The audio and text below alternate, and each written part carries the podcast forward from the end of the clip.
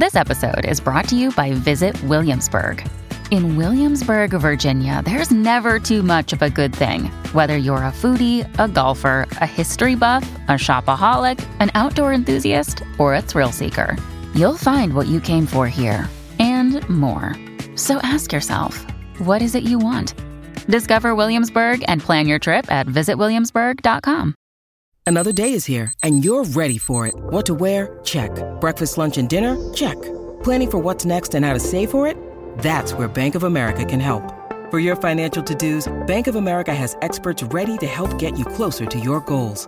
Get started at one of our local financial centers or 24/7 in our mobile banking app. Find a location near you at bankofamerica.com/talktous. What would you like the power to do? Mobile banking requires downloading the app and is only available for select devices. Message and data rates may apply. Bank of America NA, member FDIC.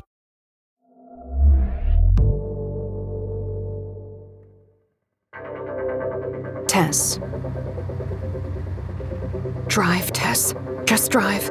Hands on the wheel, holding on. Don't stop. Don't think. Don't cry. Drive. Midnight on the dashboard clock. High beams cut what can't be seen. Trees rake branches past in periphery. Blink against what's blurred. Hold on. Hold everything together. Oh, God, there's blood all over. Don't look at it. Don't look at your dress. It's dirty, wet, ripped to rags. Your heels. They're gone. Where are they? Handbag, iPhone, missing, lost. You can't go back. Can't ever go back. There's a light through the trees to the right of the road. A house set back in the woods. Pickup parked in the front drive. Living room curtains drawn, but a lamp's on. The glow from the TV, aquamarine. Someone home. Awake. Help. Scream, help me. Scream it. Drive. You haven't gone far enough yet. You don't know how far is far enough, so don't slow down. Don't pull over. Don't go for help. That sound you're making, stop it. That shivering, teeth chattering, make it stop. Tonight will never be over. He said stupid girl before it happened. I was in the trees, walking to my car. I didn't take the well-lit path to the parking lot. I wanted to feel the last of the twilight coming down through the tops of the pines like a long-held breath exhaled. Behind me, the fundraiser gala was just transitioning to full-on party in that impossibly immense mansion and its grounds. I walked, but my heels were an obstacle. Yes, that's what happened. I slipped them off and carried them in one hand like I've seen women do in movies, heels dangling from the fingertips at an angle like an empty glass of champagne. I was cold in the low-cut, too-short black evening dress I was wearing, but I didn't mind. The cold was what I needed. A hit of clear-headedness that delivered me back to myself after all the troubling, unsettling things that had happened earlier. My feet pressed down on pine needles, twisted twigs, little rocks, all sharp, painful. I went slowly, moving from tree to tree, resting my weight on one trunk, then hobbling lamely to the next. I was probably not okay to drive home, but I intended to sit in the car for a while and listen to music and sober up. The man was there suddenly. He was in front of me in the near dark, standing so still. I thought it was just a stunted, misshapen tree, and then his head moved slightly, and what light was left in the nightfall shivered across the circles of his glasses and died. I stumbled backward and nearly fell over, finally dropping to one knee. "Do you need some help?" he said. His voice was loud, like a shout, and there was an eerie straining to it, a withheld surge, emotion forced out flat. I saw his hand move, taking something out of the pocket of his bomber jacket. He said, "It looks like you really need me right now." I knew what was happening. I was far enough away from the mansion, out in the trees, out in the dark, that no one there would hear me if I shouted. No one would ever know what was taking place. I couldn't outrun this man, not without shoes, not in this ridiculous tight dress. I was alone, helpless. I felt tears in my eyes. He made a strange sound, a laugh that was choked back into a breathless, swallowed sob. "Here," he said in that constricted voice. "Take my hand." He moved forward, and in his outstretched hand, there was a long, black-bladed hunting knife. Realm presents Dark Heights, Episode 1. Not stupid. I'm not. There's plenty of stupid girls around. I went to high school with several hundred, I should know, and I'm not one of them. Every day of high school was an extended lesson in alienation, ending with a pop quiz in apathy that I aced every time. All right, I didn't go to university or college after high school. I didn't pursue any ambitious dreams of becoming a doctor or scientist or professor of humanities. But I had my reasons, and being stupid wasn't one of them. I left Park Heights for a year after graduating from high school. Then I came back. I got a job at the Green Machine, an organic grocery store right at the center of town on Beach Boulevard, next to Crazy's, the town's vegan diner. The owner of the Green Machine, Mona Wrightson, is a friend of my mother's, so it wasn't hard to ask her for work. I think it was always unsaid that I would have a job there if I wanted one. I had my own car, my mother's car, the 1995 Buick Roadmaster Estate station wagon that refused to die no matter what we did to it over the years. I've observed more than one adolescent milestone in that car. What Mona really needed when I asked her for a job was a delivery person, since she had started offering grocery delivery service a few years before and the demand had kept growing. So that's what I ended up doing, back in the town I grew up in, living with my mother again in our old house. I became a veggie delivery girl. It started out as depressing as you would imagine. I picked up the packages from the loading bay behind the store, chucked them into the back of the Roadmaster, got lost over and over again even though I had grown up in Park Heights and thought I knew the town as well as anyone, was late for every delivery, and every customer complained to me in ways I could never imagine or anticipate. These avocados aren't ripe enough, except for this one, which is overripe. Or, you always give me too much spinach, so I'm sending back all of this spinach, and I'm canceling this service.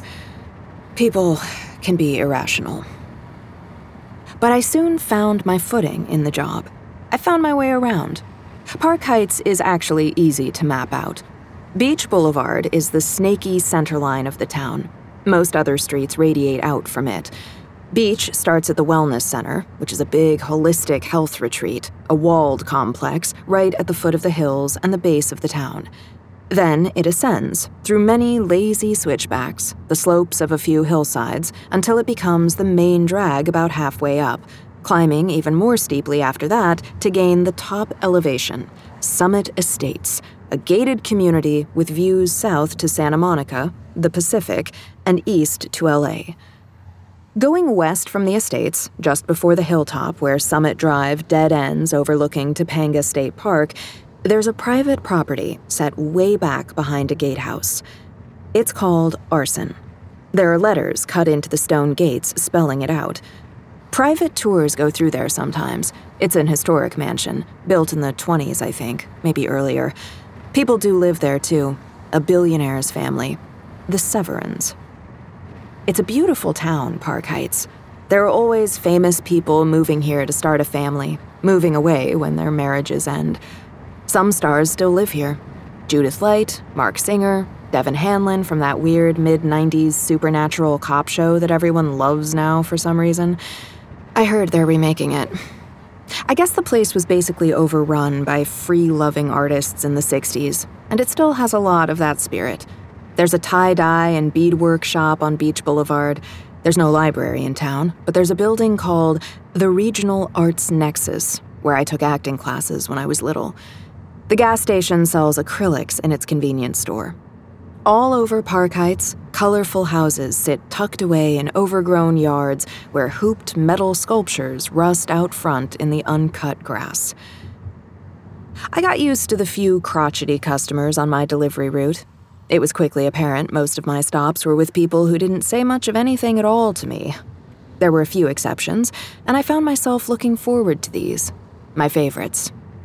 Mrs. Markova was at the top of the list, a crazy hyper-Russian lady who always offered me vodka to get me to stay a little longer and talk about sex. Not that I had much to contribute to that conversation. The Green Machine started delivering lunches to the Wellness Center, and I talked a lot with Nazreen, who worked the reception desk. Then there was Mr. Lamont, who'd lost his wife a year ago and was quiet and kind and sad. There were Jenny and Karen, a lesbian couple who ran one of the local B&Bs.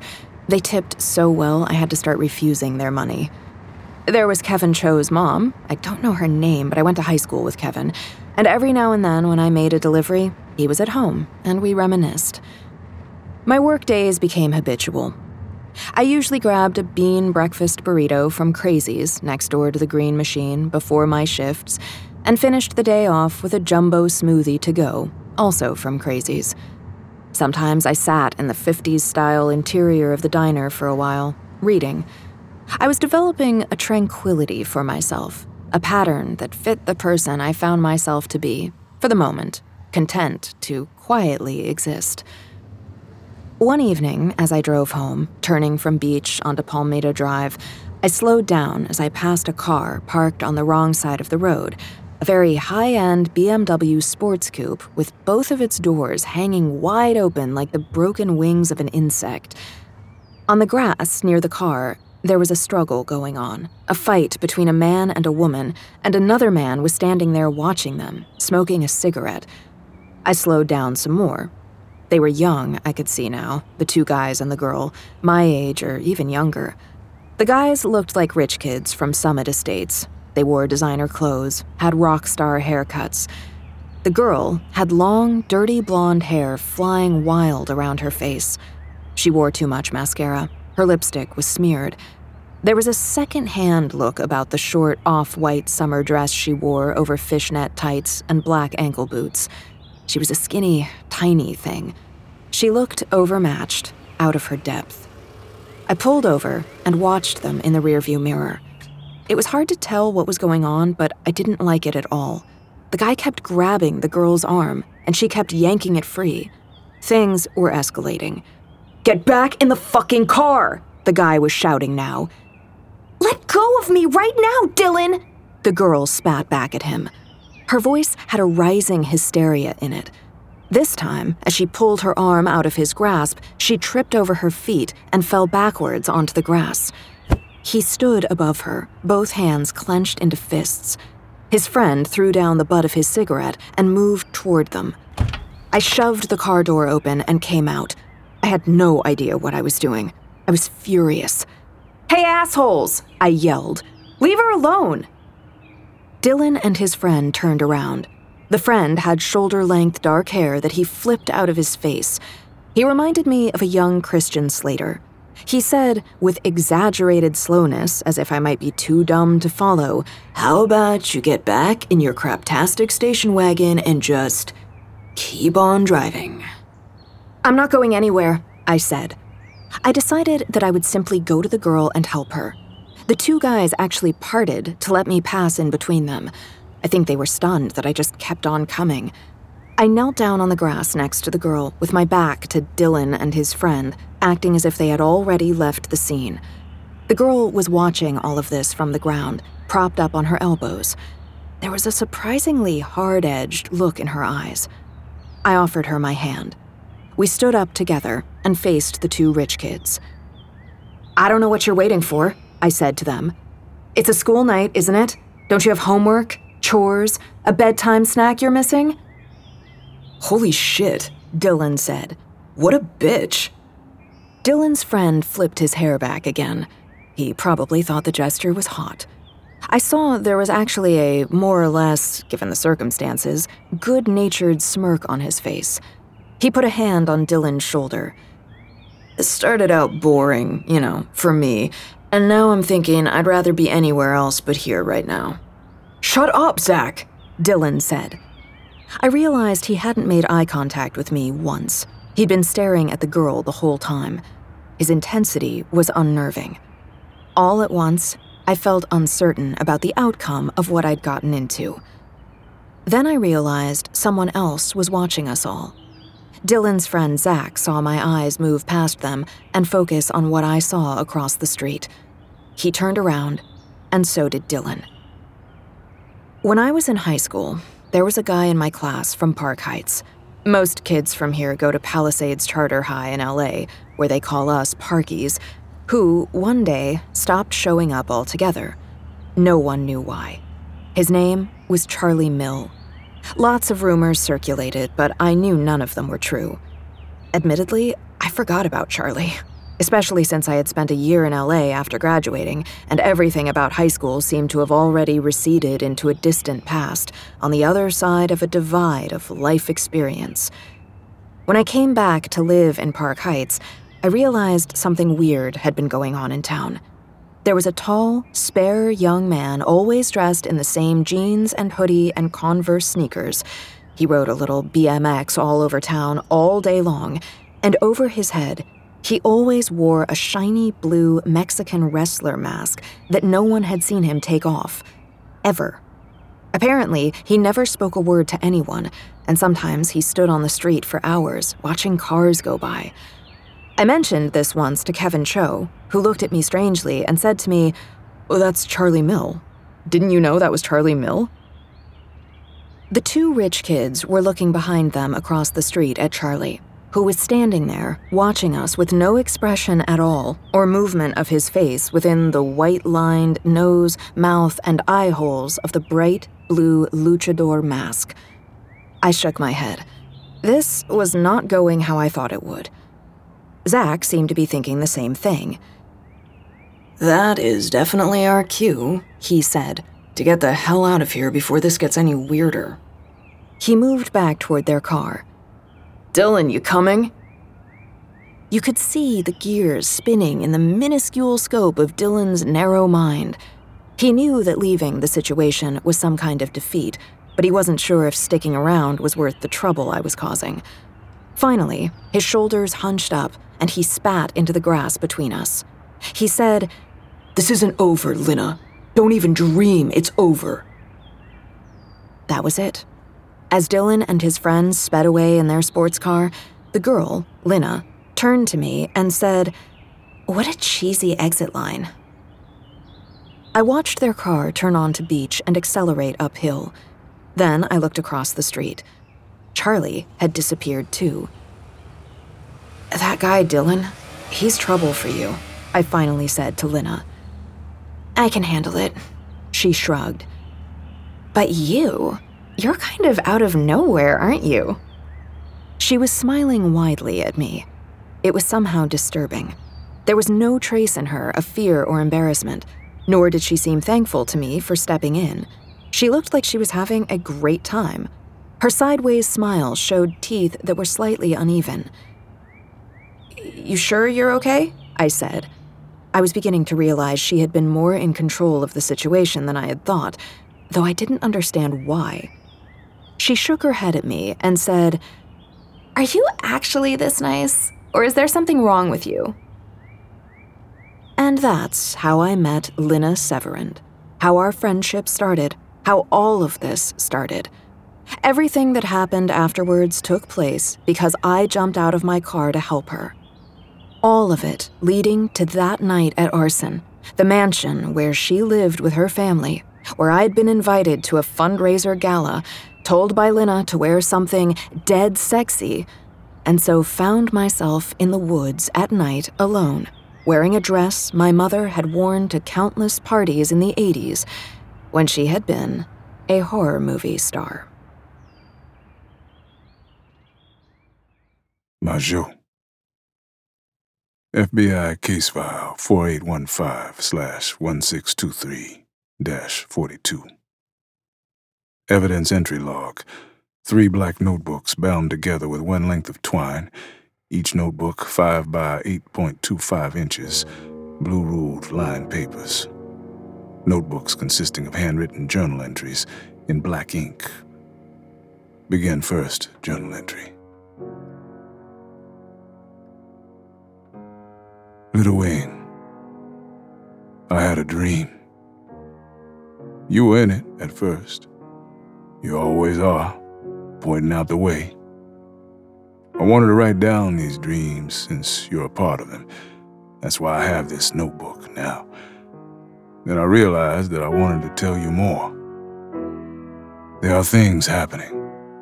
events I need to record. I've been on my own, going from place to place, not talking to anyone, not since Chicago. Holding back every word I should have spoken.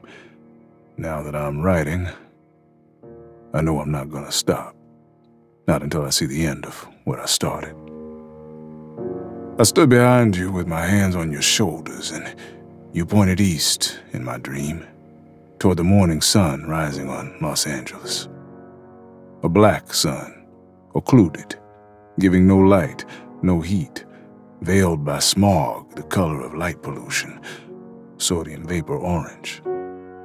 The city around me was empty, quiet. A fluttering darkness descended from the low sky, and it took the shape of two people walking toward me down the middle of the street, holding hands. A white girl with long, loose blonde hair and what looked like her twin brother. They had nearly identical faces, both of them beautiful, otherworldly, heartbreaking. The brother stopped and let go of the girl's hand.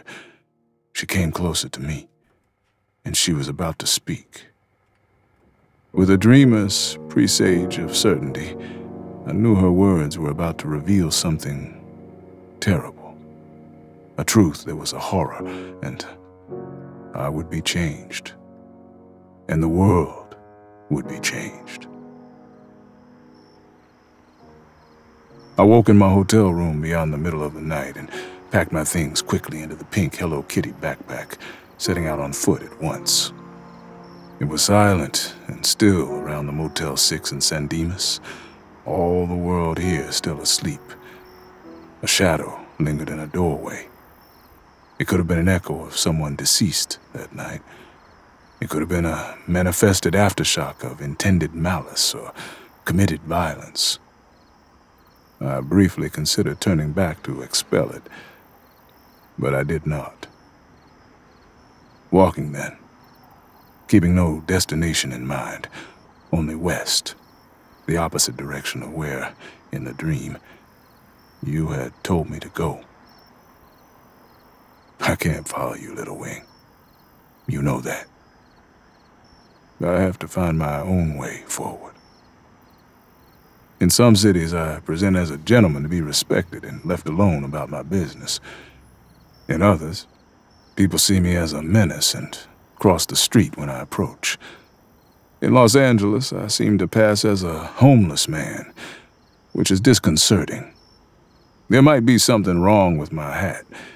Its name is Anpanman. I think it might be losing its luster these last days, and that's no surprise, since I've kept it a long, long time now. I can't exactly control its effect. When I interact with an individual, Anpanman gives them a version of me that's something ideal, something they want to believe is true. When no one's paying attention, maybe someone glances at me when they drive by, and Anpanman generalizes, drawing on the attitudes of the locality. It was dispiriting in L.A., when some folks I walked past cast me looks of pity and disgust. But if I had thought about it, passing as homeless served me just fine. Unknown, unseen, lost on purpose.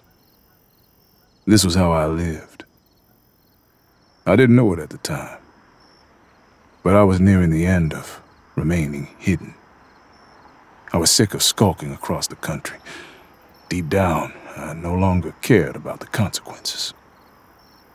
So I traversed the city, facing myself always to the west, passing shopping centers in the suburbs where SUVs filled the parking lots, then older neighborhoods where sedate homes rested behind sprinkler-wet, new-mown lawns. A police cruiser followed me for a few blocks to make sure I wasn't stopping. Then the inner city, where other homeless men tracked me as I crossed their territories. Finally, I gained the downtown, where I was one forgotten pinpoint of humanity among the many thousands. I was weary from the day's walking, from months of walking. The morning had come and gone, the afternoon. Again, it was evening. The setting sun swam through lakes of red gold in the mirrored sides of skyscrapers. There was a courtyard amid the downtown towers.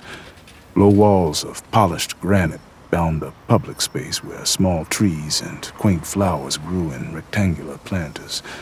A riverine flow of pedestrians was endless in both directions beneath the palm trees on the street-side promenade.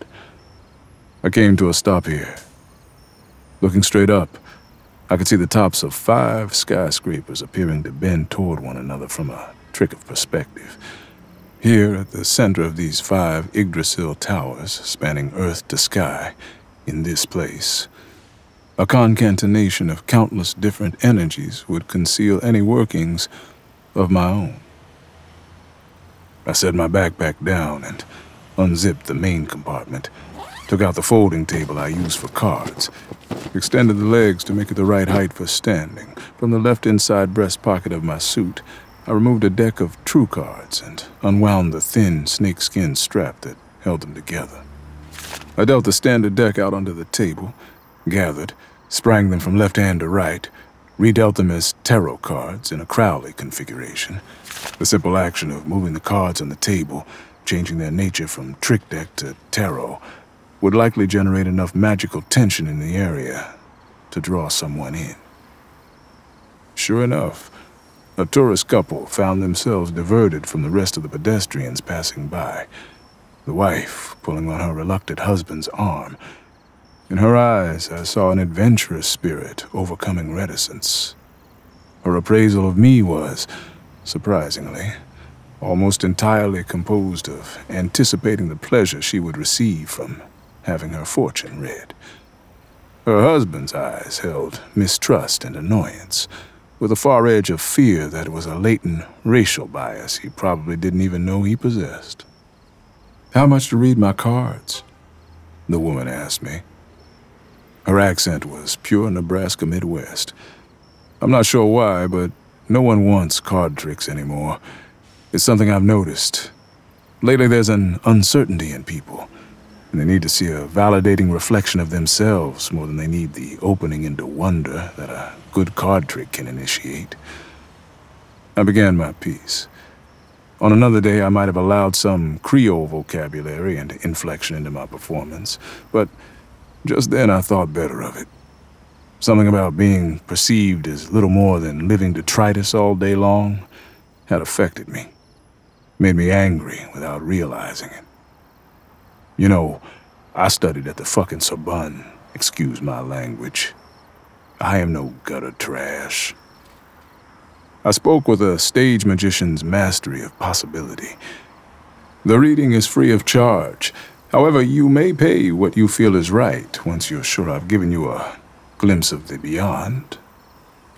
The husband rolled his eyes at me like a 13-year-old girl, yet the wife came forward to the table, already wrapped.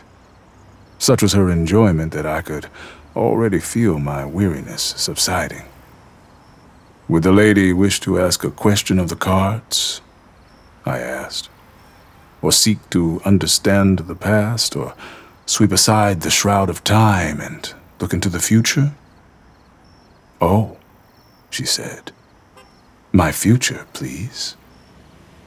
I pointed at her hand, then pointed at the deck of cards. She didn't understand.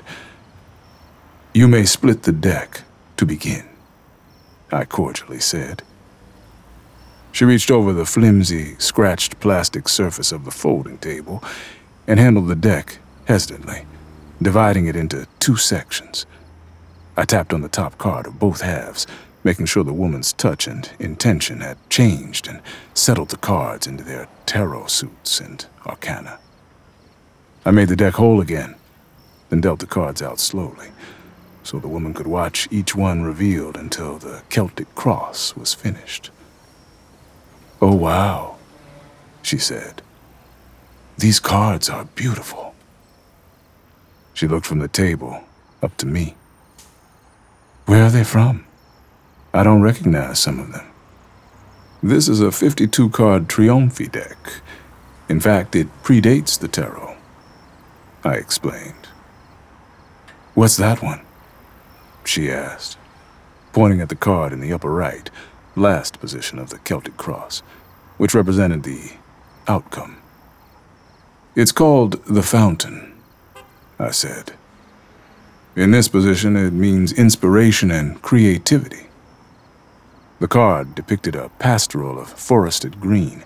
An obelisk-shaped boulder stood in the center, canted toward the upper left, revealing a gush of white water that trickled down toward the lower right into a rippling pool, where a red fox and a black dog lapped up their fill.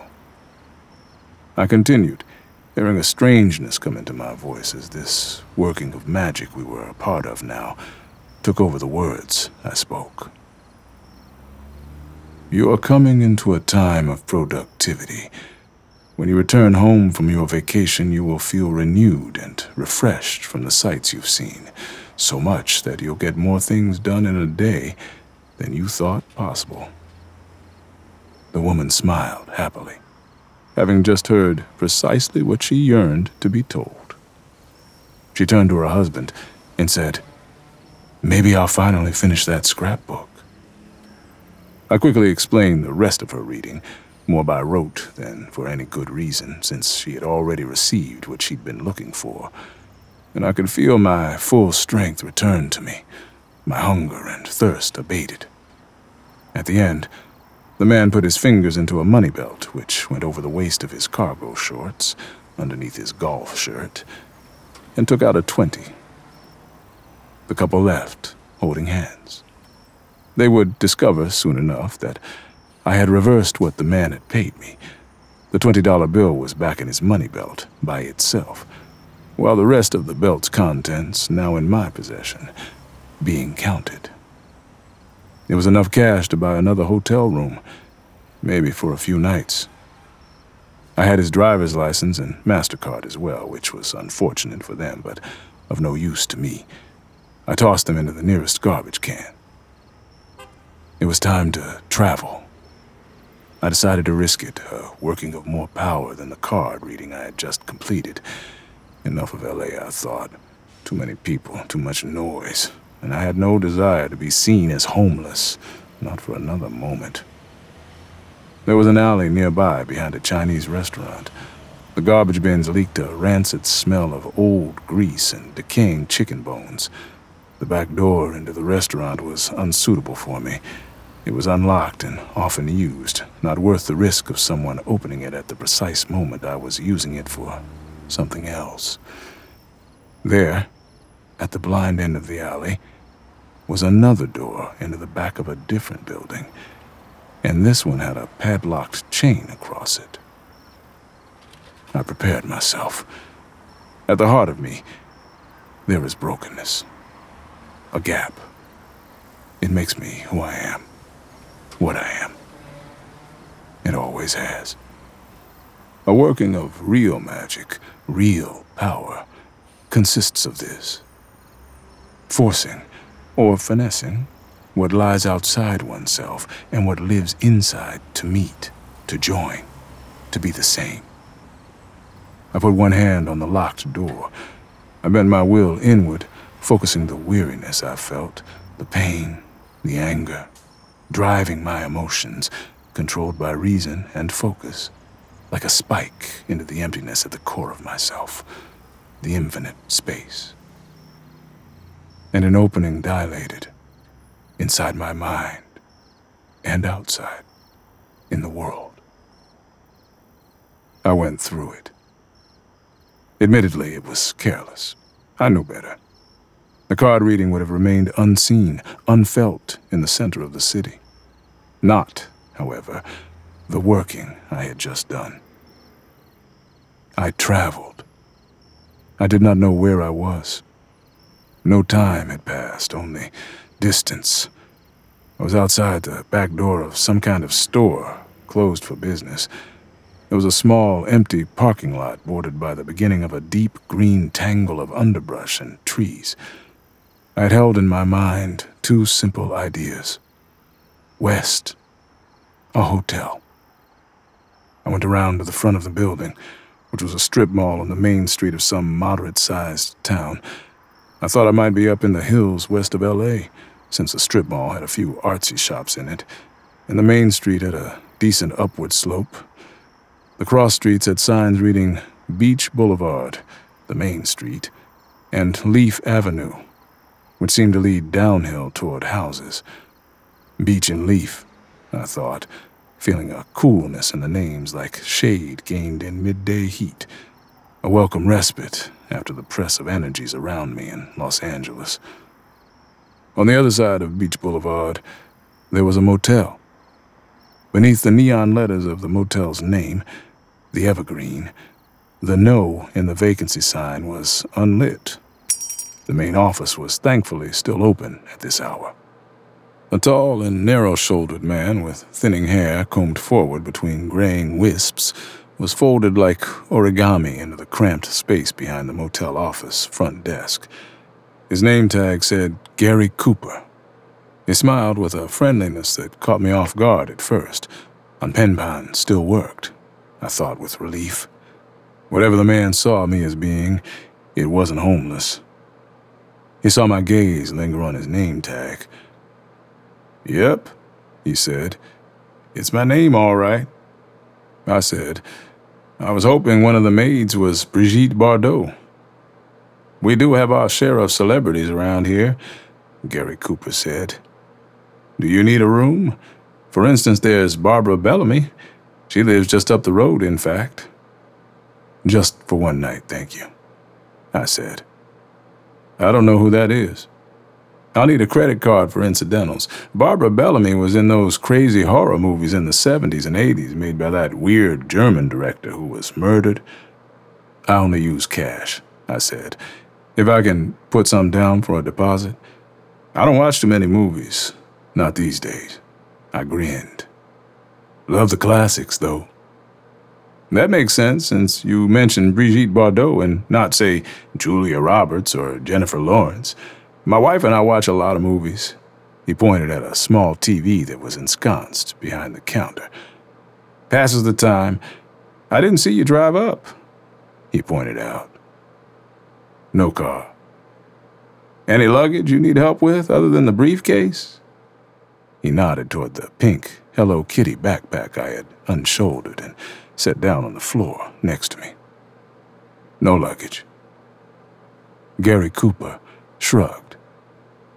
"Cash will be fine. You're my only guest tonight." He considered what he had just said. That sounded like a line from the movie Psycho.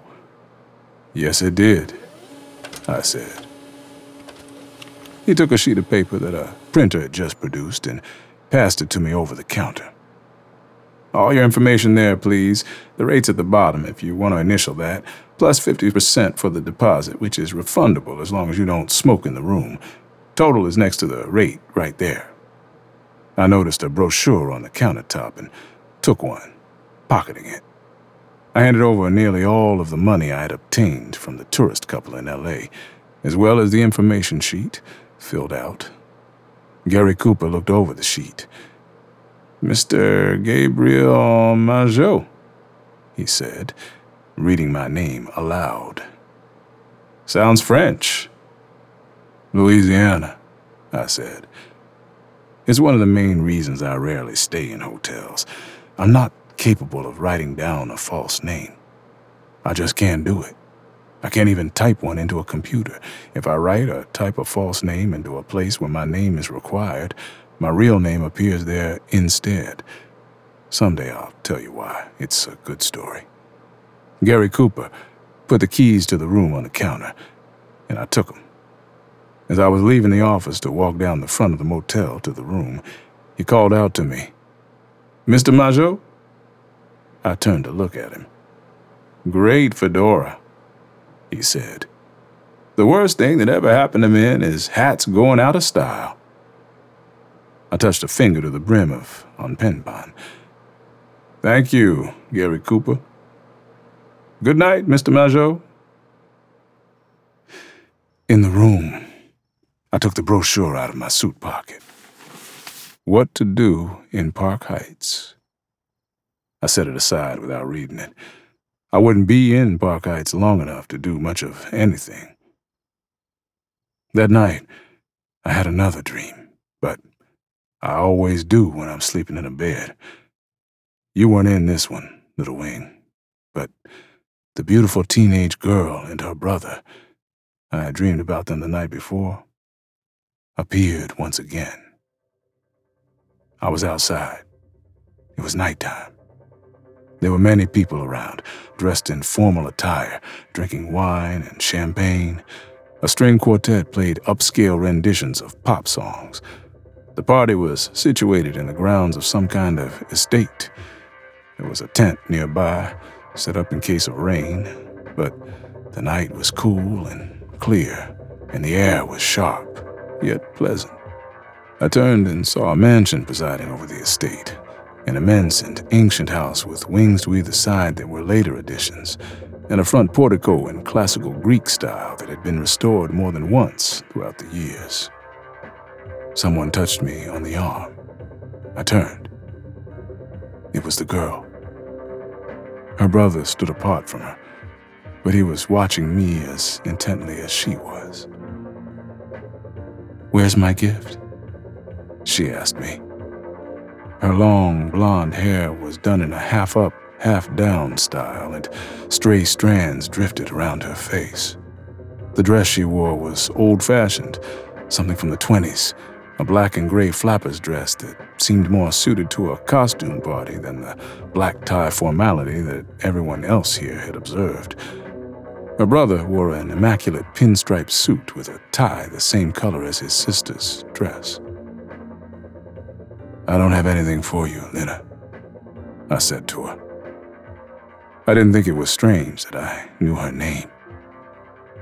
She shook her head. "You know that's not true." Her brown eyes were soft, coy. Her smile was vicious. I received what she said as a threat. I looked at her brother. He was holding a gun, its muzzle pointed down at the ground. He was waiting to see what I would do next.